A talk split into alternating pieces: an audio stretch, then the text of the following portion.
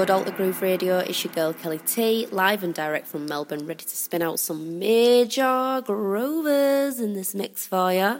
You'll be hearing tracks from some of my favourite producers of the moment, including Ireland's biggest player in the game right now, which is KETTAMA, and other heaters from Paradiso Rhythm, X Coast, brand new kid on the block ADHM, a Sagittarian, and a big Hed Kandi throwback for all my deep, funky UK house fans, and as a little nod to my homeland roots. So hold tight, let's go. I hope you enjoy this mix as much as I did making it.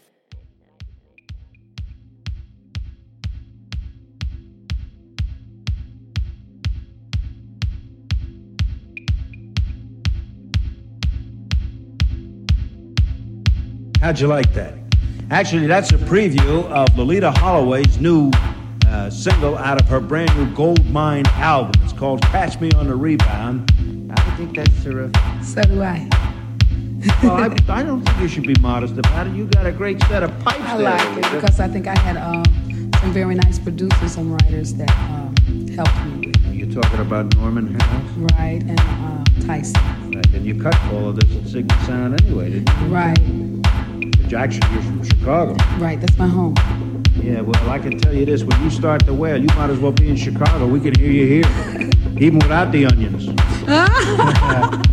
Who is this young lady next to you? She's one of my backup girls. Her name is Miss Madeline Strickland. Where are you from, Madeline? Chicago. Oh. How do you like it in the evening? It's okay. Oh, that sounds thrilled about the whole thing. Of course, uh, this was one of your Gold Mind albums.